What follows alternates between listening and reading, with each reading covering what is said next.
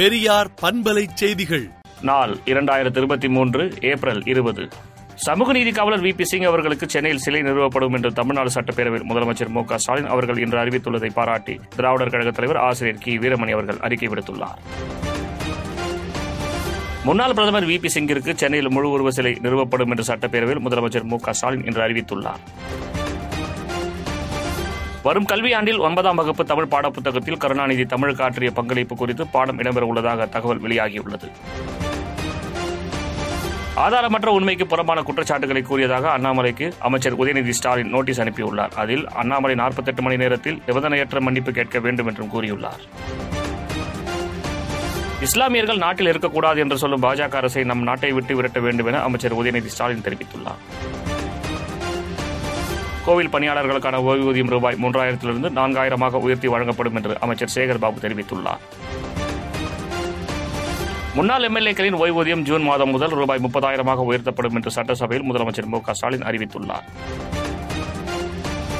கர்நாடகா சட்டமன்ற தேர்தலில் ஒரு தொகுதியில் அதிமுக போட்டியிடுகிறது. போட்டியிடும் வேட்பாளரை எடப்பாடி பழனிசாமி அறிவித்துள்ளார். பதினைந்து ஆண்டுகள் கடந்த அரசு பேருந்துகள் மற்றும் வாகனங்களை பயன்பாட்டிலிருந்து நீக்க வேண்டும் என்று டாக்டர் அன்புமணி ராமதாஸ் வலியுறுத்தியுள்ளார். வரும் செப்டம்பர் மாதம் முதல் ஆந்திராவின் தலைநகரமாக விசாகப்பட்டினம் செயல்படும் என முதலமைச்சர் ஜெகன்மோகன் ரெட்டி அறிவித்துள்ளார். அவதூறு வழக்கில் ராகுல் காந்தியின் மேல்முறையீடு நிராகரிக்கப்பட்டது. ஜனநாயகத்திற்கு கருப்பு நாள் என்று ஜம்மு காஷ்மீர் முன்னாள் முதலமைச்சர் மெஹபூபா முக்தி தெரிவித்துள்ளார். மத்திய பாதுகாப்புத்துறை அமைச்சர் ராஜ்நாத் சிங்கிற்கு கொரோனா தொற்று உறுதி செய்யப்பட்டுள்ளது. அதிமுக பொதுச் செயலாளராக எடப்பாடி பழனிசாமியை அங்கீகரித்து தேர்தல் ஆணையம் உத்தரவிட்டுள்ளது. டெல்லியில் நடந்த உலகளாவிய புத்தக உச்சி மாநாட்டில் பங்கேற்று பேசிய பிரதமர் மோடி புத்தரின் பாதை வருங்காலத்திற்கான பாதை என பேசியுள்ளார். தென்கொரியாவை சேர்ந்த பிரபல பாப் இசை பாடகர் மூன்பின் திடீரென மரணமடைந்துள்ளது. அந்நாட்டு ரசிகர்களிடையே அதிர்ச்சியை ஏற்படுத்தியுள்ளது. பாகிஸ்தான் வெளியுறவுத்துறை அமைச்சர் பிலாவுல் பூட்டோ வரும் மே நான்காம் தேதி இந்தியா வருகை தருகிறார்.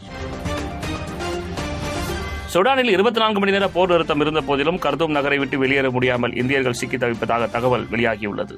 விடுதலை நாளேட்டை விடுதலை டாட் இன் இணையதளத்தில் படியுங்கள்.